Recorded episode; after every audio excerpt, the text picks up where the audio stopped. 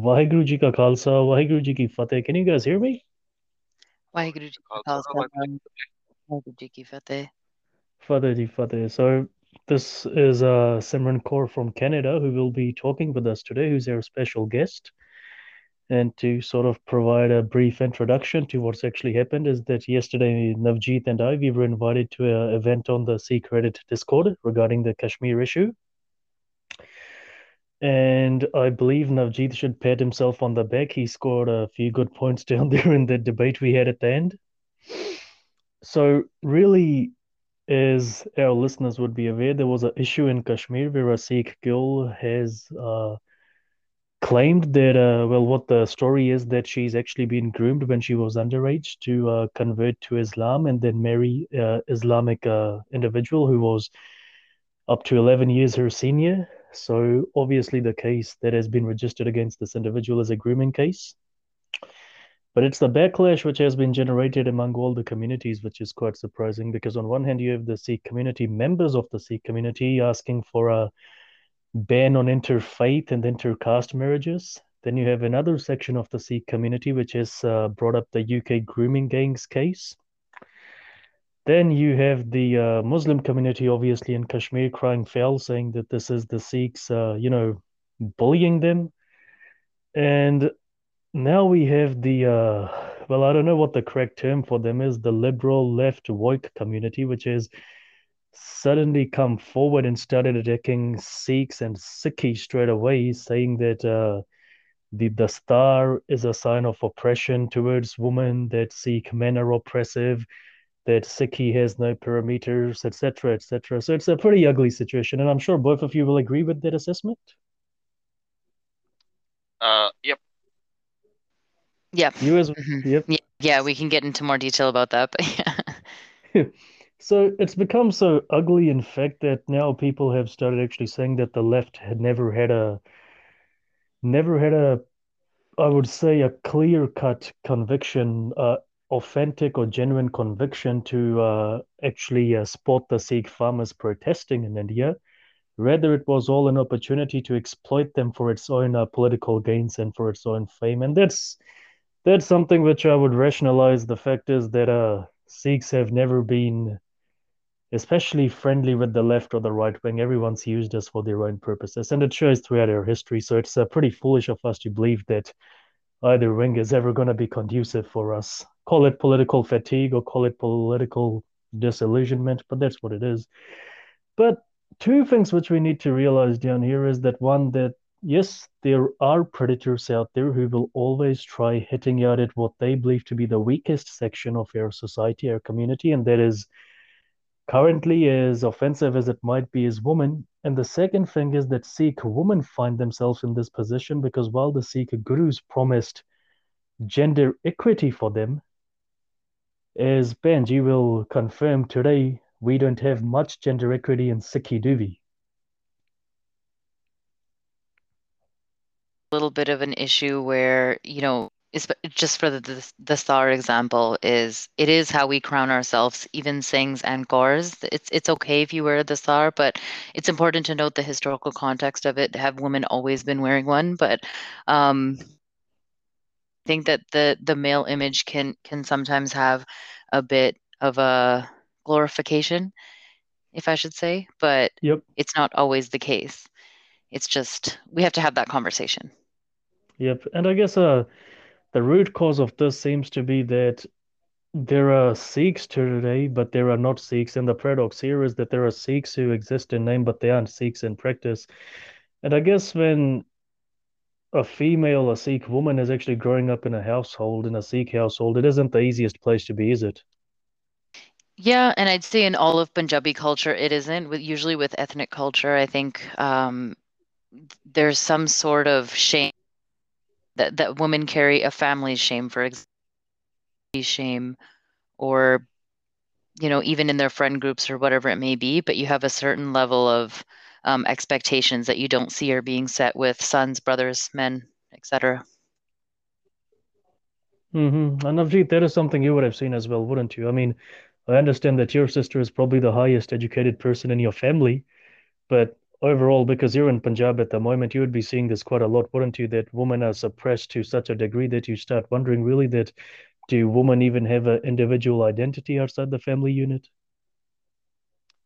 Uh, well, you are correct in that sense. Uh, this is, issue exists, and I'll give you a very small example. Yep. It's it's a very very recent development that now girls start to learn how to drive when they you know turn 18 or maybe you know early 20s. Earlier, Yep. it never used to happen. No, it never used to happen. And I guess what's actually happened What now is that with this what it simply means is yep. what it simply means is Hmm. that if a girl can drive, it means she will go out and she will get involved with other people. Yep.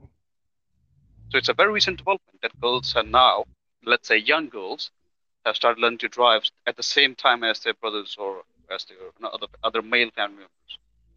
Hmm And I guess what I was getting at is with this conversion issue now, suddenly we have woken up that, you know, what our gurus said about gender equity is pretty different to what we have been uh, taught today. However, I guess, Benji, from your end, would you say that justifies attacks on Sikhi itself, which the liberal side, the woke side seem to be doing today? to put it, if it, if we could make it easy, is they don't call a spade a spade. I say I, th- I hate to say that side and this side, but the, the fact very politically correct, they try to appear morally correct. I, instead of doing that, people should just speak from the heart and call a spade a spade and things what they are. Um, we try not to offend communities. We try to show solidarity with other communities, and when we do that, we fail to show solidarity and a united front as Sikhs. Well, I guess that's right. I mean, this is a discussion we really actually need to have is that when we say, like yesterday it was pointed out to us, there are particular texts in a particular faith which justify sex slavery. Now, this faith hasn't really gotten to a point where it can reform itself regarding these texts. However, what seems to be quite, uh, what the individual who actually mentioned this told us, what was quite uh, surprising to him was that our community has never actually managed to understand that the day Baba Nanak refused the Janeu, the Janeu is a part and parcel of the Hindu faith. The day he refused it and called it a simple piece of thread, he was actually insulting a faith. And there would have been many people, there were people who were offended by that choice of words. The Hindu clergy was offended by it. They tried killing him by throwing a wall on top of him.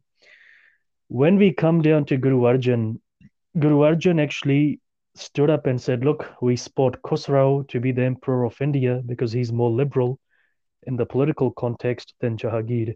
Now, in Islam, you're not allowed to speak out against your ruler as long as he is a Muslim. And in Islam, the Sharia actually applies on even non Muslims as well. So Guru Arjan wasn't allowed to do that, but because he did, he violated a precept of their faith. They put him to death.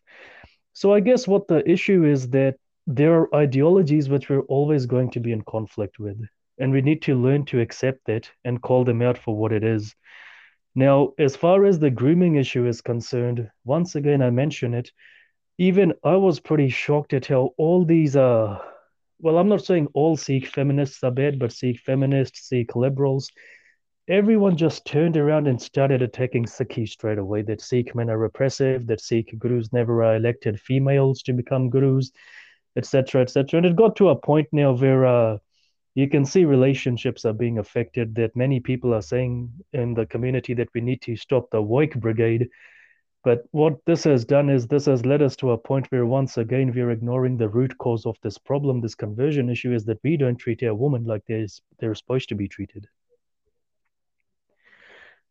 And I guess, Benji, from your end, have you ever experienced this discrimination in the religious space as well? I think fundamentally, men and women um, think and experience differently. They process differently. Um, Hmm. they use their intuition and and differently so they they may have a different image on how things should go personally i have questioned that as a woman you think okay there are no sikh gurus um, historically the pyare were only men. You know these conversations are starting to take place across social media now. You see more people are interested. I have experienced this especially in the punjabi community. It is still very part uh, patriarchal. I don't think the sikh religion itself is. Um, obviously it, the question always is the religion is beautiful it's perfect it's the people uh, that follow the religion you know that display whatever they do. But i have yeah experienced it. Um, to answer your question. Yep. So I guess the other issue down here regarding the gurus being women, that was one which I saw today. And uh, Navjeet, as you were telling me, when people, you know, make that opinion, they're not going to actually listen to another more valid opinion, are they? No, the thing is like uh, you will form an opinion and you will defend your opinion at all costs because you know you're right in your own heart. Mm-hmm. I mean, today what happened is that, uh, yep. You're not going to do a basic analysis. Let's say, you know, I'll weigh the both sides, both sides, and I'll form my own opinion, an informed opinion. Yeah. Yep. So it's a whole different ideology. It's a whole different thought process. Mm-hmm. I mean, today what happened is that a debate broke out on a Facebook group, a Punjabi group, regarding this, you know, Sikh gurus not choosing any female successors. And someone pointed out that at that time, the gurus were the only ones who were bringing this message of gender equity. No one else had brought it before them. No one else brought it after them.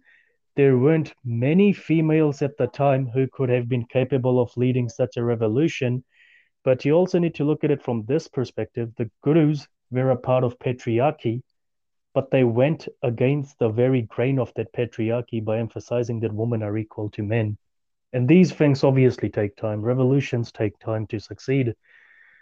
However, the individual who asked this question, they had already made up their mind. So it was basically, you know, accusing the gurus of heavy sexism. And that's where we have actually got into where people are openly saying this, and the backlash this will generate will be quite immense in the coming few weeks or years. And I guess the best way to resolve this is prior to even getting to that stage, we need to start having these conversations regarding women in gurdwaras, women in, you know, the Sikh uh, space. Anyway, personally speaking, I have no problem with women being in the Panj Pyare. Because the definition of a Sikh applies both to male and female. And uh, Navjeet, you know, there is a very famous Sikh personality who actually made the claim before he died that a woman can't be part of the Panj Pyare because they never stood up for that uh, particular event in 1699, the Vaisakhi. Whole right to stand up, and, and technically, women women didn't stand up. I don't know if at that time it was like, you know, not typical for women to stand up anyways for any type of job around the globe. but um, sorry, Okay, so there's me and okay. uh, yep. If they're using this excuse that women didn't stood up, yep. What's stopping them from using the excuse that oh, there was one Jat who stood up, there was uh, some other caste who stood up, so there was no Rajput who stood up, yeah? Yep. So by that logic, no Rajput could be a Sikh. That's right. And I guess another logic down here. Okay, so what we did was we actually did an episode here on, you know, the Khalsa uh, how Guru Gobind Singh Ji, you know, made the Khalsa that day. And one thing which actually came up in the research was that all those events which happened around the late 1600s, they did not happen spontaneously as people claimed that, you know, Guru Gobind Singh Ji just stood up, went outside, demanded a head. The initial Panj he had them in his sight. He was actually judging them for at least 20 years. So the day he went out and he shouted that he needed a head, if a woman didn't stand up, neither did any men. So he finally turned around and called out the names of those five that if these guys aren't standing up, why don't you guys stand up? So it was a test of faith for the Guru as well, you know, to call these men out who he had been watching for two decades, that would they stand up to his call or not? But now, as we are talking about many uh, Sikh personalities, religious personalities claiming women never stood up, so they can't be part of the Panj Pyares. Now, these same personalities claim that their uh, Sikh uh, orders or groups were founded by Guru Gobind Singh Ji towards the end of his life. So, by that logic, even members of their order weren't present that day in 1699. So, what logic do they have to become Panj Pyares today and even give Amrit? I actually had this uh, this little talk with a, let's say, a relative of mine, and I'd say the first Sikh was Bibi Nanki, eh? Yep. So by you know by that logic, only women can be Sikhs. That's right. That's right. The first Sikh was. By other logics, all all, yep. all all life comes from a womb. So all life like there's just so many different things that come out of that logic. It makes no sense. But I don't think that Guru Sahib's intention was to leave women out when when the Khalsa was created and the Panj Pyare, you know, only included men. I don't think that that was at all uh, the thought process that that happened. And I think women now can and are young girls are like we talked about tying at the star before young girls are reclaim, reclaiming that power in Sikhi because what they want to do is be closer to their guru, right? They're not thinking about um, tying in the sars only for a man or a woman. You know, that's right. I mean, I think around the 70s, they took archaeological excavations out there at Anandpur Sahib and they actually discovered uh, manuscripts from Guru Gobind Singh Ji's time, which actually mentioned that after the Panj Pyares, it was Mata Sahib Kaur who came to take Amrit then the Guru actually gave it to his family because you know at the end of the day, Guru Gobind Singh Ji would have expect, uh, expected his family to take Amrit as well. He wouldn't have said it's only for the Sikhs alone; it would have been for his family as well. And then men and women, that was the uh, actually uh, I think the exact term. Estrita porque everyone, men and women, stood up and got you know were uh, received by the Guru and initiated into the Khalsa. So yes, women were part of the original. Um, aspect in 1699. And even the contemporary sources don't mention Mata Sahib Kaur, you know, putting the patasa into the bata. The people who claim that Mata Sahib Kaur put patasa into the bata, those are the very same people, ironically, who still deny women any part in the Amrit Sanchar.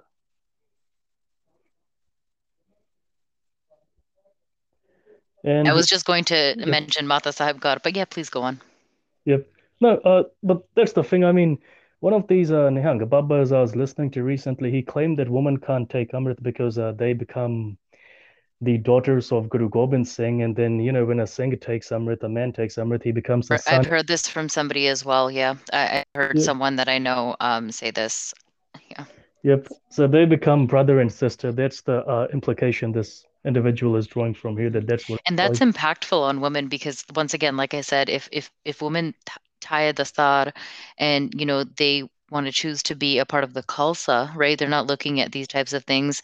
That's pretty in fact impactful to hear that a male perspective could be okay well now i look at you as a sister because guru gobind sahib is uh, everybody's father once you you know take initiation into the khalsa it's it's not right no it isn't right and i guess the funny thing down here which we need to ask is that you know guru gobind singh ji gave us khande bate amrit did he put his DNA in there somehow that you know whenever we do Amrit Sanchar his DNA is in there? So when we partake of it our DNA changes into the Guru's DNA as well. And you know what's so uh, funny is that that same Pracharak later says that Guru Gobind Singh Ji did not have any blood in his body. So that DNA thing is the first thing on the scientific basis. The second thing is and it seems that Punjabis can't understand the difference between what is figurative language what is metaphorical and obviously what is reality? Someone might say that you know you're the sons and daughters of guru gobind singh. I don't think this would have been said at that time back when the khalsa was founded. Guru gobind singh wouldn't have ever said these are my children to be honest.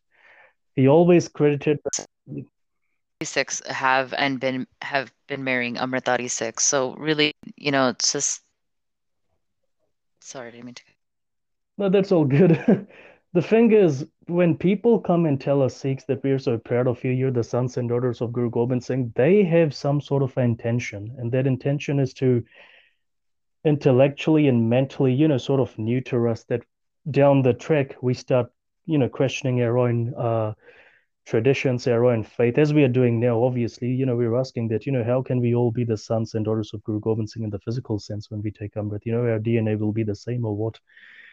And unfortunately we take all this with pride and we miss the subtle you know alarm points down there which should be telling us that these guys have intention in praising us which is to destroy us eventually. And i guess if this uh, pracharak is saying you know any pracharak is saying that you know we are the uh, children of guru gobind singh we can't intermarry. Funnily enough we're all the children of waheguru so does it mean we can't marry each other on this planet that we have to find another dimension where there is a second Vaheguru who's not related to our Vaheguru. So otherwise, we will be committing incest. Mr. Singh, please do not give them ideas, mate. Please. give them ideas to go to that topic. But yeah, that's ridiculous, right?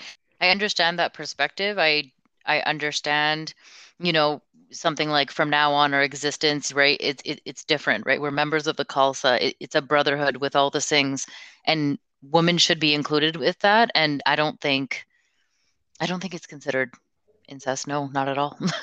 Amritdhari should Sikhs. Amritdhari Sikhs should marry Amritdhari Sikhs because that person will understand your lifestyle the the best. That is the right person for you, right? So yep. don't turn somebody away if they've they've received Amrit. Yep, and I guess um this was something which I was reading a long time ago. Back in the day, I used to follow Nihangs quite a lot, and they some of their Nihang dal uh, dals have this issue that if they initiate women into the Khalsa, they don't even initiate women into the Khalsa. They claim they will initiate women into Sikhi, and they've drawn this difference, and it is done through Kirpan the Amrit. So what happens is rather than a Khanda, they will take a little Kirpan and do the ceremony and give it to a woman. Now, amazingly enough, the logic behind Kirpan the Amrit was started at Hazur Sahib. It only occurred for three, four years before one of the Jathedars down there, Deva Singh, who was a Nihang, stopped it. And the logic that was given for this practice by the Udasis and the Nirmalas was that, you know, women obviously are inferior to men and they can't really marry their own sisters. The Singhs can't marry their own sisters. And Deva Singh just pretty much pointed out that, you know, Guru Gobind Singh never put his blood into the butter that we can say we all become internally like, you know, him. So we would be siblings in any sense of the word. So there is a logical approach to this as well, but unfortunately, logic today is something the Sikh community. If hates. somebody thinks that women are subhuman to men, there's no logic involved. I, mm-hmm. I, I, cannot believe that there is any logic presiding in that because it's just unacceptable. It's unacceptable. We we play a role in society. We've done it as much as we can since the beginning, and it makes no sense to create restrictions like that. I mean, if they would change the Amrit ceremony to include women and not have controversy, like most, there's different schools of thoughts, right? We're only specifically talking about the Nihang Jathebandi for for this school of thought as an example, but if mm. they did did implement that, nobody has the right to stop it. No, that's the thing. And I guess the first thing we also need to remember down here is that are we changing the ceremony or are we undoing some very inimical changes which have been made to it to, you know, keep us divided among ourselves? And I see this quite a lot that there are, you know, Rehetnam is the first thing is that, you know, the discipline that Rehet we have today, the Akal Takht Rehet Maryada, that's the only one I follow. That's my personal take on it. Second thing is that Rehet Maryada was made after a lot of effort made by Sikh scholars from all uh, all walks of life to comprehend Gurbani, and that's where we got that Rehet Maryada from. So it isn't like biased like many Jathabandi Maryadas are. But some of these uh, uh Sampradayak or Jathabandi Rehet Maryadas have this thing written in them, which is quite funny, which is that a Singh, a woman, a Singhani should look upon her Singh as a god while the Singh has full rights to expect uh, 101% loyalty from her. You see where the power imbalance is? So the woman should be looking at the husband as a god, and the husband has full right to expect, you know, loyalty from the wife. So can the wife not accept loyalty? I, would like husband? to say that as well. The the should look at his wife as a god and offer her 100% loyalty, and that's that's how they'll live the most balanced life that's the thing. And the predigum, which is actually mentioned down here, is that uh, a husband and wife and Sikhi are uh, two different bodies, one soul. And then they have this little caveat down there that this is how your relationship should be. And it's only a very few brave people who take the step to start questioning it. Because once you start questioning things, and as Navjeet can, you know, give evidence, as Navjeet can prove, people will be after you with pitchforks straight away. Isn't that right, eh, Navjeet? well, what can I say? Well, you're true. You're speaking the truth, and people will prosecute you with. Uh, they will prosecute you online. They will prosecute you physically, and they will try to crack to assassinate you to begin with. Hmm. And I guess when all these things are seen by a you know Sikh girl in our families, you know, suddenly, suddenly she becomes very disenchanted, and that's something which was actually put forward to us yesterday by a uh, Benji from the UK, whose sister was actually a victim of grooming, but they managed to catch her before, you know, they actually managed to rape her. And what's actually happened is that the daughter has become so disenchanted that the boys, my brothers, are allowed free reign to do whatever they want. I'm not. That she actually fell into the trap of these uh, men, you know, like uh, from the uh, obviously the grooming community. We know which ones. And she when you're a teenager, you're rebellious, and if your parents tell you not to say anything outside, you go and say it anyway. And that's what she did. She started telling them, you know, what's happening in my household, all the internal secret affairs. And these individuals started cooking up a story that come to our faith. This won't happen to you. We treat women equally. We have to do this. We have to do that. Obviously, the lure of being with someone who you think you love convinced this girl that, you know, she had to do what they were saying.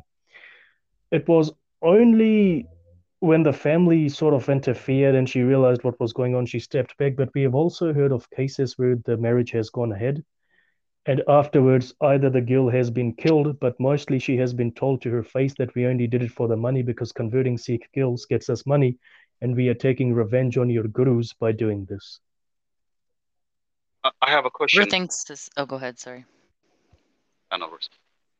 What's the difference between somebody genuinely loving somebody else, male or female, and grooming. Okay, I'll, I'll give you an, a simple example. If a Muslim guy targets a Sikh girl, mm. marries her, converts or not, that's that's secondary, and they have children and they live as a couple. Is that mm. grooming or not? The condition here is that she was particularly targeted because she was a Sikh girl. Yep. So she hasn't converted in this example, but but it has been guaranteed that her heritage is, is destroyed, and by destroying her heritage, the other party, the Muslim party, has taken revenge from us. Mm, mm. And I guess one thing which the liberals have never been able to explain is why in these marriages do the woman need to convert? If they're saying we are arguing for women's rights, why can't they argue that it should be the men converting to the woman's faith or either both of them coexisting with each other with their own distinct faiths? Separate issues. People, when, once somebody is an adult, they can do whatever they want. If you fall in love and, and you find that your partner has a different religion, you would decide as a couple which religion you want to pursue, both, or does somebody want to convert? In the terms of grooming and these types of cases, that's that's not the same. That's literally not the same at all. But yeah. um, yeah, I think people can have that choice, both men and women. It shouldn't be the man's lineage. People really take that into consideration that they want the the man's name to go forward. So, I mean, yep. Yeah, no, I understand what you mean, and that's exactly what we're saying now. In India, what happens is that, and this is something we were talking about today on our group, because what happens is we have a Facebook group things get heated on there. So what happens is people would private me message. And I was talking with one of the individuals, and he was telling me that you know, in urban centers in India, what happens is that upper caste Hindu boys will always try uh, getting with a Sikh girl, even if she's from a lower caste. Reason being that they try convincing her that you know the hairy Sikh men do not have sense, they're only good for dying, etc., etc. Come with us, we are good, and they got you know Indian pop culture on their side. How many how many active Sikh men do uh, Bollywood does Bollywood show consistently? A uh, few years down the track, you might have a film with a you know Sikh protagonist or antagonist or anti-hero looking good. Otherwise, it's all the clean shaven sort of look which is going on. Slowly, ever so slowly, they will take the girl. Now, what they will claim is that this is interfaith marriage. The girl can practice Sikhi, but that is not what doesn't actually happen. Slowly, ever so slowly, the past vestiges of Sikhi are kicked away until she becomes fully Hinduized. We need to understand there are differences between both faiths, obviously, and the children are raised in the same tradition as the man has been raised in. So it's the man's lineage which finally comes to the fore, and the woman is relegated to being second class. Now, the problem we have is that as Sikhs, when we point this out to any couple before any interfaith marriages or someone considering this, suddenly suddenly it, uh, we are told that we are being phobic we are being xenophobic and we are fundamentalists and radicals.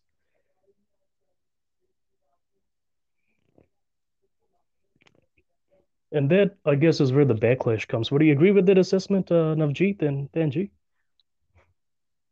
yeah but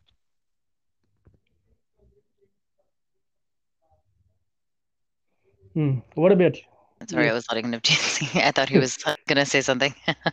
yeah, no, no, no. That's the I, thing. I do agree with it. Yeah, it's just it's tough. But yeah, go ahead. Yeah, it is tough, and I guess this is something which doesn't have any really uh, logical conclusion down here. So regarding the Manmeet Kaur case, she's come back to the family and she's been married off again. And this is the problem. So what we're understanding from the ground is that the family had chosen this man a few uh, months back when they sort of started suspecting what was going on. She went out, and I'm not saying that this is her fault because from what we understand, she was mentally adolescent. She was led on by someone. When you're that age, you're quite impressionable. I mean, we were raised in households where we were expected to be very strong and independent. So we, you know, grew up street smart. Other children, when you love them, obviously our families loved us as well, but you know, not to the point that would sort of make us blind to reality. Other people, you can't really, you know, instruct them how to raise their kids. Obviously, in Manmeet's case, the parents have loved her so much that she hasn't realized what the world is like. Now, the second problem people have is that she's been married off in a few hours straight away. Now, the family has actually chosen a groom for her, and she's confirmed she's happy with their choice. Because, and I think Navjeet, you can confirm this as well. In Indian law, in such cases, they actually need to be remarried again eh, to have any claim to justice. Am I right? I'm not too sure about it. I tried reading about it. Yep. And I, I think I'm going to have a talk with a lawyer. So I uh, have an appointment with a lawyer. Yep. At this exact moment, I cannot confirm this. Yeah, because I think there is some sort of a caveat down there that if she's married again, there is a remarriage, they're a couple, they can actually claim justice on the grounds that, you know, I've been remarried again owing to a traditional ceremony because the first time I was converted. It's it's a pretty sketchy case. That's the point down here. It's not something look into these laws and these types of things but with this case I, I, want like i think it's very important to address and highlight the issue of grooming sikh and hindu girls in india and abroad abroad right where we're really tunnel focused on the case, which I want to be as well, and find out mm. what has happened. But there's a little bit of politics in there, and a lot of people are are shifting the focus that just because she was married off right away, that there wasn't she didn't go through this this grooming or this trauma and i don't believe for one second that no matter how much street smarts you have as an 18 year old you don't know sometimes you really don't know you can be mm. groomed right there are people and there, this is a calculated uh, grooming um, calculated grooming plan against Sikh girls. So people fall prey to it a lot. Hmm. People don't believe it until it happens to them. People don't believe it. But I mean, we were discussing this. There is a book called Easy Meat. It's about the grooming scandal in the UK. It's the most comprehensive book to come out on this issue. And many, uh, I think, countries are in the process of banning it because really the authors don't, you know, mince any words. They blame the problem where it is straight away. Mm-hmm. And they were saying that, you know, the case when people initially looked at the case, when the journalist who actually broke this story, you know, after 50 years it was published in the UK, when he broke the story, when he looked at the case, this is what he actually said on uh, TV. There is a certain disparity between the high amounts of men drawn from one community and between the victims. So the victims down here are, you know, particularly Sikh girls, because there is an ideological uh, clash with the Sikhs. Then we come down to white girls. Then we come down to Hindu girls. And then last on the line, they have Christian girls and girls belonging to different denominations of their own faith. And the thing is that the way these men operate is amazing that international trafficking, you know, uh, sex trafficking, they're involved in each and every aspect of this. And the fact that gangs of them, because these girls, some of these girls were forced into prostitution and they were actually moved from one location to another location all over Europe. And that indicates there is a very strong network of these individuals operating. The fact that, you know, you have police looking for one girl in the UK and mm-hmm. she's found all the way over in France indicates there is a lot of uh, strong network finances going on. And it yeah. should, it must be the same in India as well. My friend Harinder brought up a really good point in a space yesterday. She brought up a story and she had kind of highlighted that it doesn't take almost immediately for you to know kind of what you're going through. It takes years after maybe five to six years. So you have to consider one there's a lot there's a lot of girls that aren't speaking out what's happening to them. Some don't even know because they may have compartmentalized it. They may don't they may not know right where they placed it in their brain as term in terms of trauma. And then secondly there, you have a bunch of girls that are sharing things but then they're criticized rather than supported in our community as you saw in spaces as well with some of these Kash- kashmiri sikh women speaking and being criticized want to yep. talk about uh, was it consensual? Were you misguided? Uh, maybe it was bad parenting. Maybe it was a case of elopement. Maybe it's Islamophobia. Whatever it may be, right? Um, people had said so much to these Kashmiri Sikhs, but they they were genuine about their experience. So, um, Yeah. You know, I feel like it goes two mean. ways for girls. Yep, it's pretty galling because it's our community suddenly who should be helping these victims, who's pushing them away all of a sudden. That, you know, it's her fault. She's a girl. She must have done something. Victim shaming is pretty uh, big in our community. And I'll say something which will be very offensive to many people, but really I'm past caring. When a victim comes to us, you know, when we are in the Gurdwara, we talk about how, you know, Singhs in the past, uh, in the past, Singhs and Kaur saved up to 30 to 50 to 60,000 women in one day from, you know, Ahmad Shah Durrani's uh, slavers, from the Mughals, that they never, uh, you know, molested any woman, etc., etc. Except when a victim comes to us, that's when we make her into a slut and start the slut shaming straight away. We never ask that, you know, what's happened with you. We never remember those past stories all of a sudden we start blaming the victim straight away. Yeah, I got um I had uh, I talked about what my abuse on Twitter and I had a Sikh man that I knew that I thought I was friends with reach out to me and slut shame me. He said I was embarrassing the com. Yeah, he said I was disgusting for talking about it. And he's like, What do you expect us Sikhs to do? It happened 10 years ago because of you. He's like, You're probably one of those girls who uh thinks that it's your that it wasn't your fault. And this is a Sikh person who identifies, you know, I don't he can't call himself a Sikh. It's it's so embarrassing uh, that that this culture is resides and and people like him are the reason why these groomers get to get away with what they do because the way they operate is is so filthy and this culture of not speaking out and letting you know people like this say what they want is it's just a bad cycle. It is a bad cycle. It is unfortunately a really bad cycle. And I mean, these same people will be sitting in the Gurdwara about to do katha from a particular text, and they will say that, you know, woman leave the hall, or Maharaj, please forgive us. We're about to say this uh, things in your Hazuri, and they pass it off as Bani. Except the thing is that they disrespect women so much that you really start thinking that are they really the Guru's Singhs? I mean, back in 2004, if you guys remember, there was a playwright, a Punjabi playwright in the UK, and she uh, wrote a play and in this play, a woman gets raped in the Gurdwara by a Granthi. And we know that in Nankana Sahib, Nankana Sahib is a very pure Pavitra Sthan for us. That's another thing that, you know, the, uh, the Gurus never joined us with any spaces or locations. But still, for us Sikhs, where Baba Nanak was born, that's a very Pavitra Sthan for us. Inside Nankana Sahib, under the British, when Mahant Narayan Das Udasi took over, every day used to be a gang rape in there. And what they used to do was they used to slit the woman, uh, fem- uh, the victims' throats and bury them under the wall of the Gurdwara at the back. And if I remember correctly, over 200 Sikhs died liberating that Gurdwara. That, and the foremost thing those Sikhs said was that it isn't that Baba Nanak was born here, it's because what's happening to the woman down here. That's why we are fighting and dying for this, you know, liberation of this Gurdwara when the Akali movement started in the 20s. So, rape has taken place in Gurdwaras, sexual abuse has taken place in Gurdwaras, right? We know what happened back in the 80s. We know what's happening today. Except when this playwright wrote this play, men from the local Sikh community threatened to burn down the uh, theaters playing that show, and she had to leave the country for fear of her life.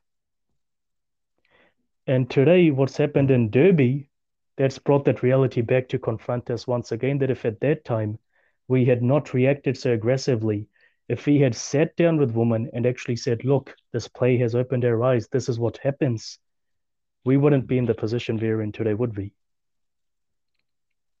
Nope. Nope. Can you imagine a woman walking into the Gurdwara and getting raped by two Granthis? Here's the thing. You know what I I'm a little bit my I'm mad at the community a little bit is is why aren't our Sikh men proactive instead of reactive? Like everybody's really mad about this um, eh, marriage right away, right? That they wanted to to marry her off when when she came back home.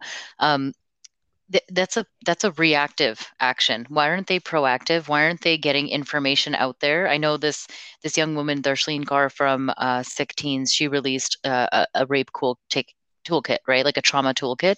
Um, yep. and, and, it shows information about what can happen with grooming and things like that. Why isn't our community taking initiatives to create a global kind of conversation about this? Because we have access at our fingertips, right? We have Clubhouse, Twitter spaces, we have so many different rooms and, and ways. I, I want to see some men get involved in, in a proactive way to, to actually face this issue. I think a lot of people are still denying that this grooming takes place. Just because you can't see it doesn't mean it's not happening. And people really, really just know how to make every excuse in the sun except for call call it what it is. Yep, no, that's right. I mean, one of the victims who I talked with, who was a victim of grooming, this was 10 years ago. She told me that she saw no gender equity in Sikhi, so she left Sikhi and obviously she was groomed and she went into that faith. Down there, after a few years, she was beaten every day, uh, raped every day. So when she left that faith, she came back and I asked her that, Bhenji, now that you've survived the trauma, are you still religious? And she said, no, I see all religions as one. Now, for us, that's galling who, you know, read in Asadivar, Sokyo Manda, Kiejas Jame you know, that why call her bed from whom kings are born. But as you were saying, men in the community need to step up to provide that equality. Equality is a two way step, you know. And unfortunately, we have also got cases where in Punjabi families, relatives themselves have groomed girls. And I mean, Navjeet, you would you would know this, say, like there's always that one chacha, one mama, one taya, one kanjar in most of these families who we will tell our sisters and daughters to stay away from, wouldn't we? Well, there always is one, and there are usually more than one. Yeah, usually more than one. And what happens is that they will just go past a woman, you know, accidentally bump into her or make a comment or, you know, try touching any of the genitalia accidentally. All this also happens there as well. So, I mean, the problem with Sikh men today is that if all of us, and I'm saying this because we are men as well, if all of us get together and start confronting the equality issue, we will have to admit that there are times where we have stuffed up as well. And the hardest thing for anyone, particularly men, is to admit that they are wrong. The very first thing that, that yeah. Uh, okay.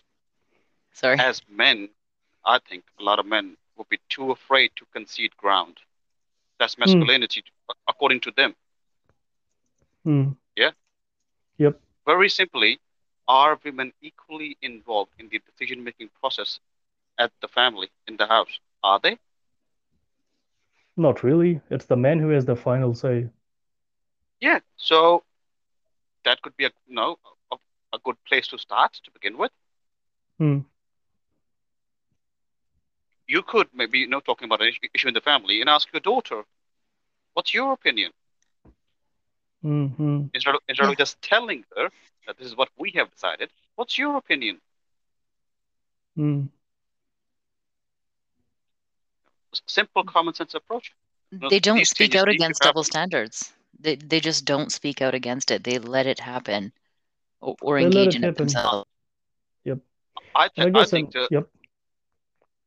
I've talked multiple times about my own sister. Yeah. Yep. And uh, I'm not ashamed to admit it that she has she has had a major role to play where I am today. Mm. She was my guide. She was my mentor. She explained things to me. She's older than me, and of course, she's much more mature than me. So, you know, sometimes you need a different perspective. She could, she, she talks to me. You know, we discuss things. Yeah. Mm-hmm. Yep. In most families, these things don't happen. Mm. I guess question the... sticks uh, something sorry i didn't mean to something sticks out to me that i read this article once by sukhjit kaur khalsa from Kaur Life she writes yep. um, are you treating or sorry are you raising your daughters to be Sikhs or are you raising them to marry Sikhs like that'll always stick out to me a lot and that's kind of changed my perspective on a lot of things and that's a big messaging i want to send out you know to our brothers and sisters that are going to be listening. Um, when when you're raising your daughters or when you're you know Singhs when you're supporting your sisters are you supporting them to to marry a Sikh or to be a Sikh with you right? Yep no that's right and that stings that also stings us as well. That stings our patriarchy, I'll admit it. But it's something we need to understand that are we actually raising them to be Sikhs or are we actually raising them to marry Sikhs? If we raise them to be Sikhs, they will find a Sikh to marry. But if we're actually raising them to marry Sikhs, that's where there's going to be a lot of problem. That's where elopement comes and everything. And at the end of the day, end of the day, we as a community pride ourselves on quite a lot of things, but we never pride ourselves on, you know, self-analysis or retrospection. See, imagine a court. In a court, if you do a crime, they will ask you what your motives were, why you did what you did. If our gills run away, or if this, you know, if someone will, uh, you know, willingly leaves secure, something like that happens, we are never going to ask the girl why she did what she did. but we will always ask the boy, even if the boy kicks us out. And this True. happened in a Gurdwara a few years ago. I was sitting there in the. He actually said something which people found pretty rude in Punjabi, and uh, they actually wanted him gone. So he left for India after a while. You know, when the Sangat gets together, there are the few bitchy people who make even the pies life hell, even if they're good pies. But this is what the pai said that in Punjab, the culture is reflected in our songs and in what we do. If a boy runs away with someone's girl, 90% of the time, the boy is seen as being macho and a hero by the family. And the family will support him un- unconditionally, true. Unconditionally. And there will be times when the fa- and this is what the pai has. I've heard this myself as well. The pai has heard this as well. The father will tell the younger child, the younger son, "See, look at the big guy. Look at your elder brother. Look what he did. Are you going to be that brave?" So that's seen as a sign of honor. The girl's family will kill her straight away. Oh I mean, is you can't change history, but it is what it is. Um, th- things need to break in a little bit of a change need to because when i think about sikhi one of the most powerful turban is so clearly identifiable right? You stick yeah. out in a crowd. Women also want that clear visual sign that they are Sikh as well right? We're not just baby making machines okay? We're not out here just to give you your sons. We also are contribute to the khalsa as much as we do and we want to identify ourselves as such yep no, that's right and i mean the baby making machine point is pretty valid as well. If Guru Nanak's mother hadn't been there, if Baba Nanak's mother didn't have her periods, would we have Baba Nanak today? Every single life comes from a womb. So people always say, "Oh, there's no there's no woman gurus. Women gave birth to the gurus. What more could we what I want to ask for as a woman, knowing that I'm capable of giving birth, eh, you know, to someone that could be this impactful to the world." Um, so it's just it's just how these narratives have a negative connotation and i think a lot of people need to focus on the yin and the yang and and look at the negative parts about it but focus on the positive pieces right? And it, fundamentally i think it's it, it's the the men's aspect that needs to change. I truly b- believe that that sikhi isn't patriarchal but it's it's the men inside of it right that are um, choosing to think and, and work with these views. So hopefully we can open them up slowly Yeah, it will take time. It will take time. And I guess Gurbani has to be our guide. And on that point, there is a Shabad by Baba Nanak in which he confronts a Pandit. And uh, the story behind the Shabad, what we can deduce is that the Baba Nanak is going to the Mandir. He's going to debate the Pandit, and alongside there is a woman, and the Pandit stops her from entering the temple. And Baba Nanak asks him why. And he says, because she's got her period. And Baba Nanak writes the Shabad that, you know, the woman has her period naturally every month. And just like that, it's natural for you to lie. And what he's actually saying is that the woman has a gift from God. You know, periods are a gift from God. There is life inside the womb. The womb is capable of giving life. That's what it's a sign of. The lies. Patriarchal men, eh, you know, we gave birth to them too, right? Yep. So, unfortunately, but sorry, I didn't mean to cut you. Yep. So the lies in your mouth, which he's saying to the Pandit, are also natural, but they aren't a gift from God. So a woman's period is, you know, much higher than your lies. The way it's been translated today is that, you know, women's periods are a sign that they're false creatures and that, you know, when a woman has her period, she can't go to the Gurdwara. Now, back in the day, today we have tampons, obviously we have sanitary pads. I'm sure they had something like that back in the day as well you hear about Mata Bhag, or you hear about, you know, or Bibi Deep, or all these other Sikh warrior women fighting in the battlefield. I don't think they would have left some let something as small as a period stop them from going out to war. No way. No way. You're gonna wake up for Amrit Vela when you have your period. Okay. We're gonna wake up, we're gonna do Rehras, we're gonna we're gonna do our Panjapaniya. We're gonna, you know, take the name of Arkodarat our period isn't going to stop us. It's not going to stop us from going to work. Okay. It's not going to stop us from working out and going to the gym, going for a run. The period is nothing. It does not control us. Uh, we are not going to stop ourselves from entering the Guru Ghar because we have our period, because we have a, a gift, you know, from the creator himself. Um, uh, I want to emphasize that the creator's ultimate tool is a woman.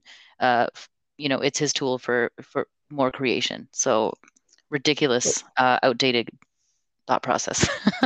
Obviously, and I guess uh, one thing which um, uh, Navjeet, have you heard about uh, when Ramchandra was going to Lanka and the sea god stopped his way? Have you heard that story?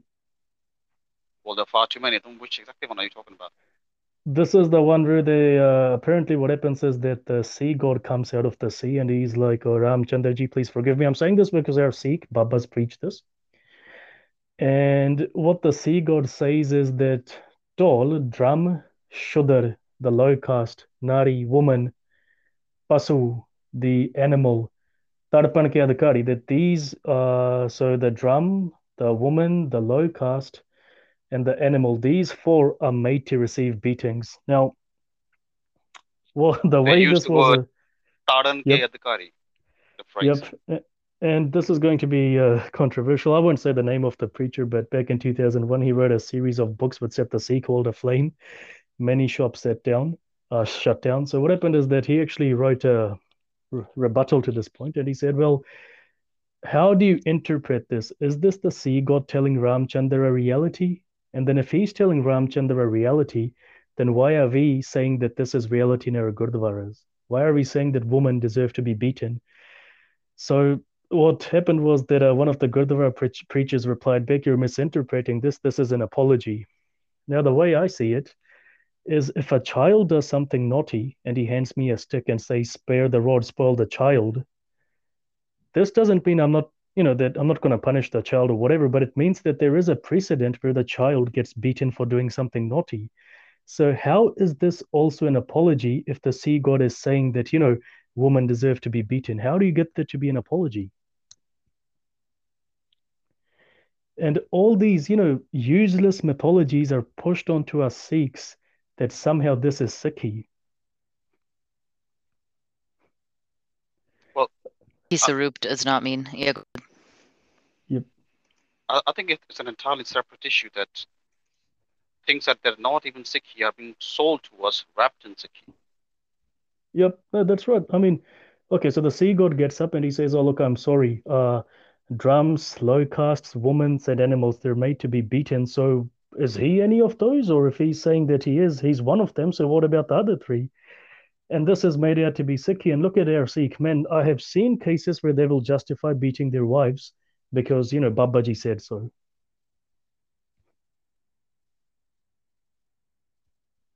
Yeah, man.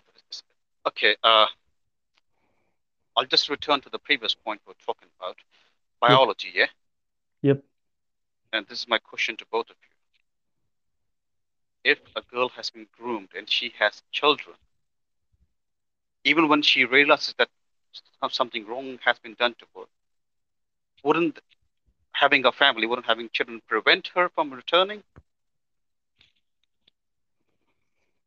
These are these are very specific cases and things that I think all three of us are not experts on, but of course it would. It would impact everything. You want to realize this.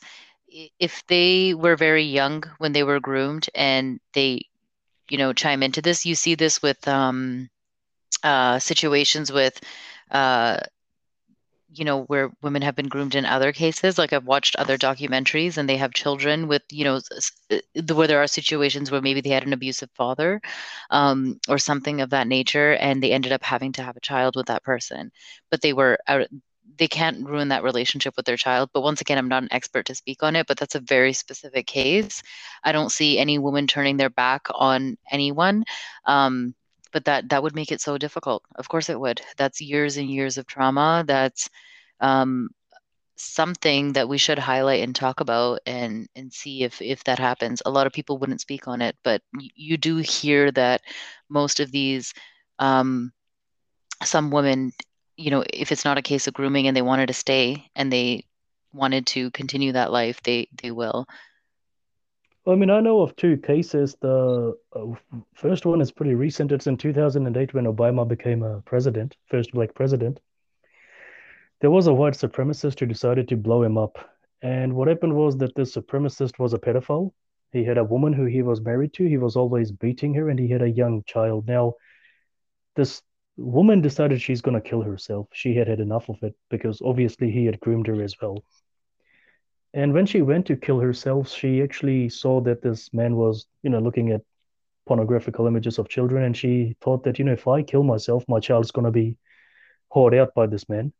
So what she did was she went into his bedroom when he was sleeping and she shot him dead. And the judge gave her a suspended sentence because not only did she save the president's life, she also took a step which, you know, ensured the safety of her child.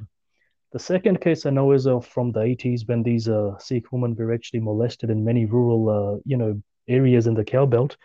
Their rapists came back and deliberately dragged them away to marry them. And one of these women actually had children with the men, but what she did was she killed him and then she joined the militants and died fighting there as well. So there are extreme cases, but like I said, this isn't a black and white issue, and we really need to sit down and have these conversations. That what happens to the children?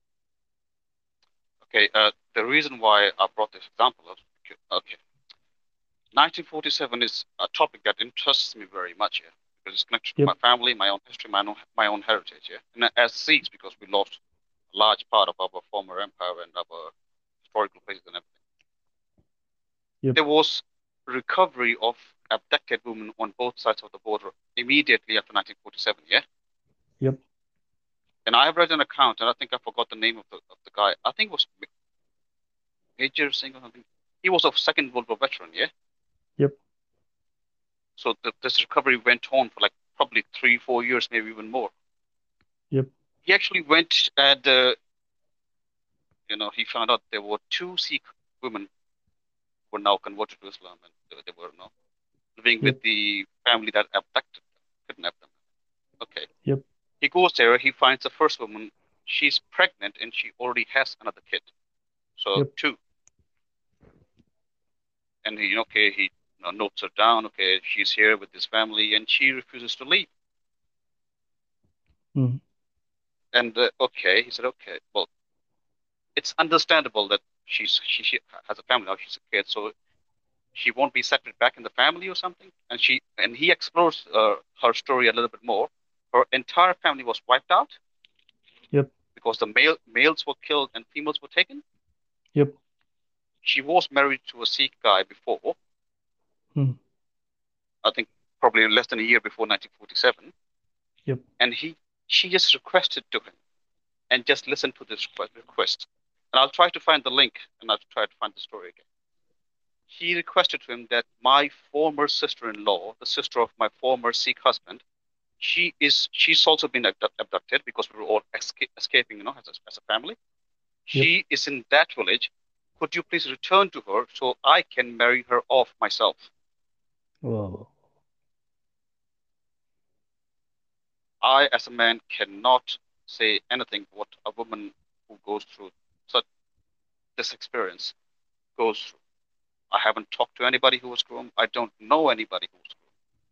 Uh, mm. In the future, I, I would definitely like to talk to such people, male and female, who have been abused either by our own people or other pe- peoples of other other communities.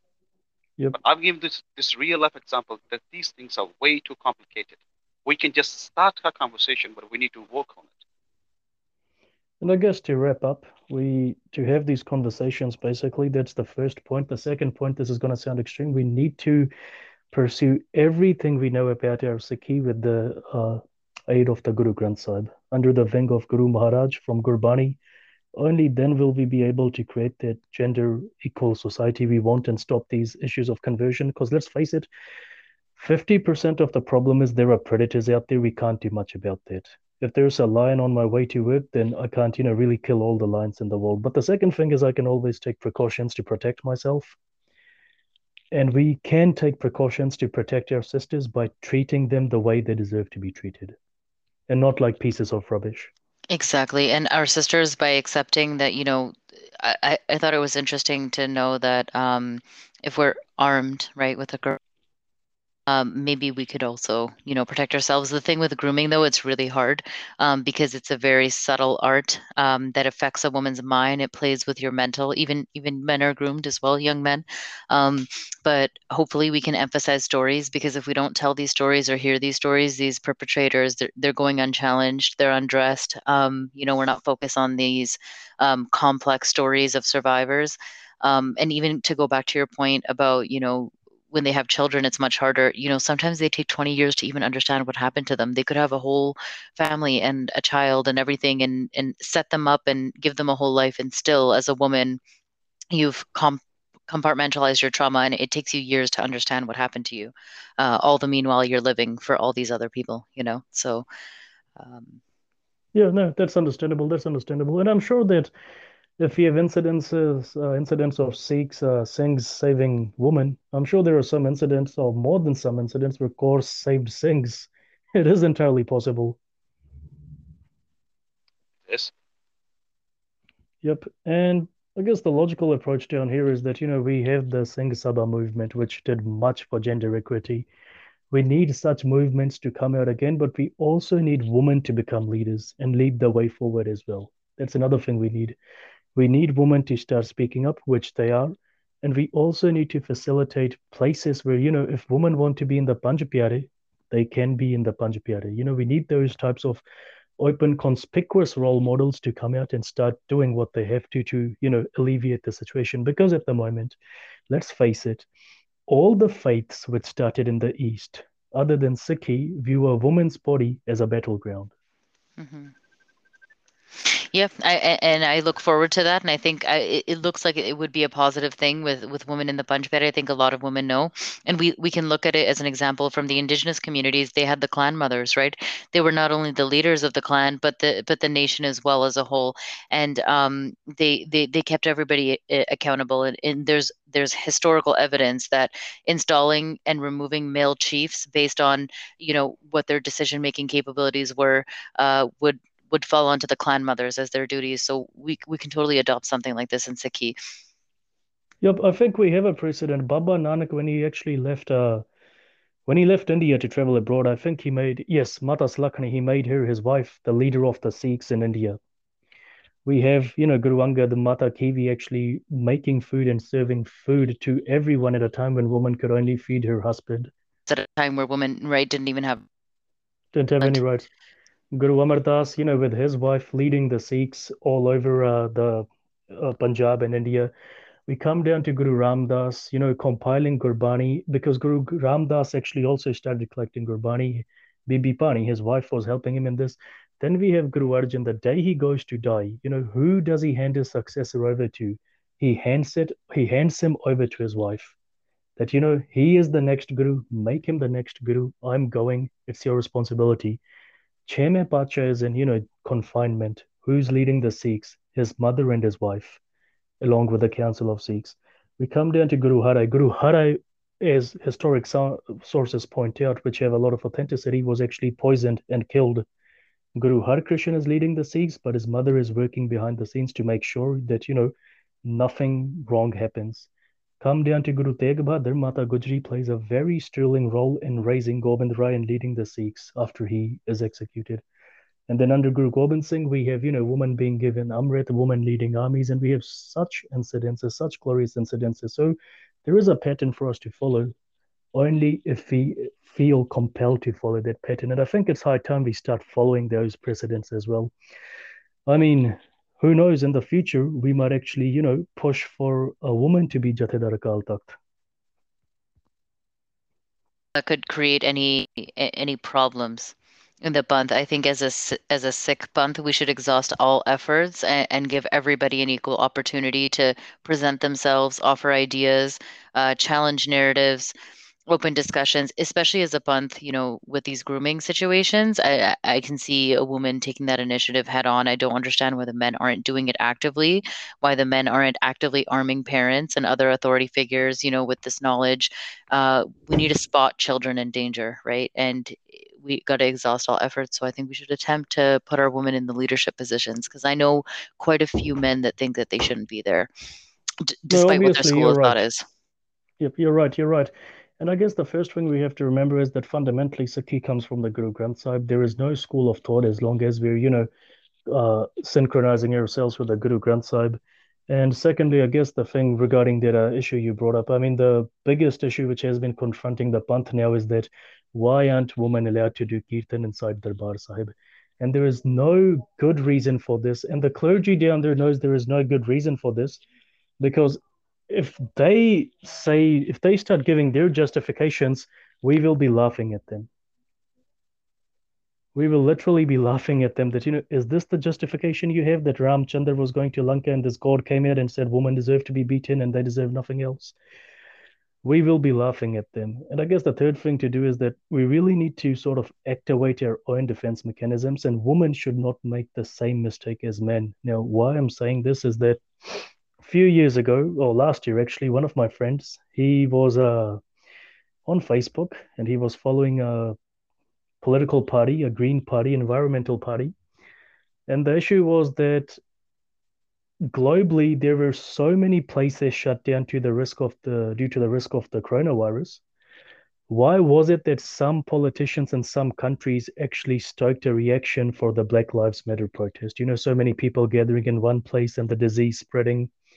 And we aren't the USA where things were out of control. And he will he actually started arguing with a party spotter and she was a woman. and he told her, Well, look, you're fundamentally wrong about how the corona spreads. And she replied back that because he was a man, he was hating on her.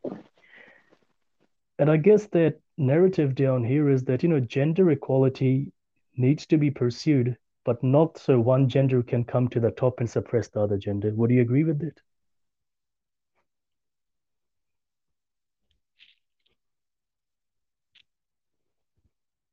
I mean, if you have one gender, you're saying we want, uh, you know, we No, I don't women. agree with that Yeah. necessarily. I think you should have fact-based points, and if you disagree with somebody on any topic, because some of these topics are, you know, I don't think I have a right to speak on any of them.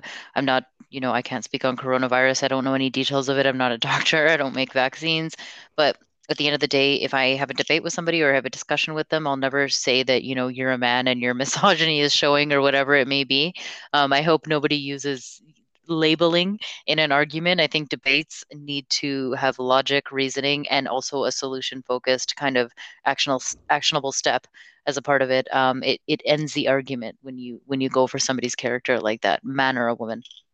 Yeah, no, that's right. And why I'm saying this is that, you know, recently we have been struck with all these issues. So there are people who claim Baba Nanak was a gender bender, Baba Nanak was a queer, the Bhagats were queers, the Gurus were queers. Okay, look, it's debatable whether they would have sported this practice or not. But on the other hand, by misrepresenting their historic characters, you aren't really getting much out of that, are you? Fine, then you can say that the gurus would have sported people like us, but you say that the gurus were the same people. That's where people start, you know, getting a bit aggressive and moving back to give a backlash. Anyhow, I guess thank you very much for your time. We really appreciate you talking out, and I guess it would be very hard to talk about your experiences in this case, wouldn't it? After all the abuse you have suffered. However, we hope that you continue doing what you're doing, Simran Bhenji, empowering other women. Thank you very much for your time.